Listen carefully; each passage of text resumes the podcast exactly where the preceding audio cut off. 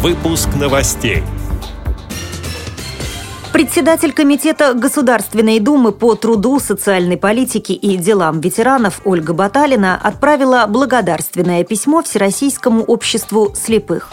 В Северной Осетии к концу года появится свыше 100 рабочих мест для инвалидов. В Томске прошел конкурс для незрячих и слабовидящих людей «Я и мой компьютер». Далее об этом подробнее в студии Наталья Гамаюнова. Здравствуйте. В связи с Международным днем инвалидов председатель Комитета Государственной Думы Федерального собрания Российской Федерации по труду, социальной политике и делам ветеранов Ольга Баталина отправила благодарственное письмо Всероссийскому обществу слепых – как сообщает пресс-служба ВОЗ, в своем послании она поблагодарила Всероссийское общество слепых за многолетнее плодотворное сотрудничество с Комитетом по труду, социальной политике и делам ветеранов и выразила уверенность, что такая совместная деятельность и в дальнейшем будет способствовать обеспечению инвалидам по зрению равных гражданских прав и возможностей. Северной Осетии к концу года появится свыше 100 рабочих мест для людей с ограниченными возможностями здоровья. Как сообщает сайт 15news.ru, 18 тысяч жителей республики имеют инвалидность, 4 тысячи из них находятся в трудоспособном возрасте.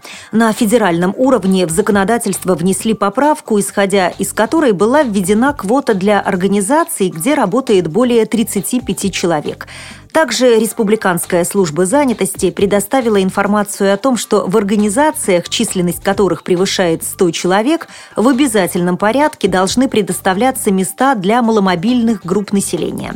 Отмечу, что на сегодняшний день на 154 предприятиях Северной Осетии работает 480 инвалидов, и на каждую новую вакансию предусмотрена субсидия в размере 100 тысяч рублей. В Томске в отделении научной библиотеки имени Александра Сергеевича Пушкина прошел конкурс для незрячих и слабовидящих людей «Я и мой компьютер».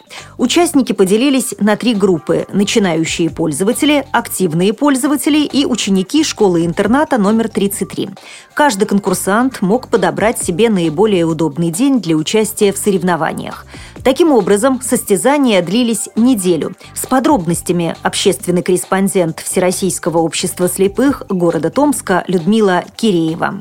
Все отвечали на вопросы замечательно. Хочется отметить одного участника. Это учащийся нашей коррекционной школы для слабовидящих и слепых детей Тимофей Щедрин – вот необычный мальчик, у него малый остаток зрения, и он продемонстрировал нам свое кино. Он его сам снял, озвучил сам.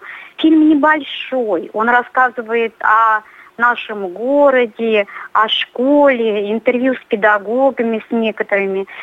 И вот что подкупает, это вот непосредственность. Это то, что вот его видение школьника, ну, может быть, где-то что-то получилось коряво, но это видно, что от всей души.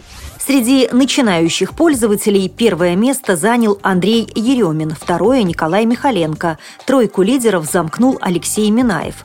Лучшим среди активных пользователей стал Виктор Глещихин. Второе и третье места достались Тимофею Щедрину и Наталье Карпицкой.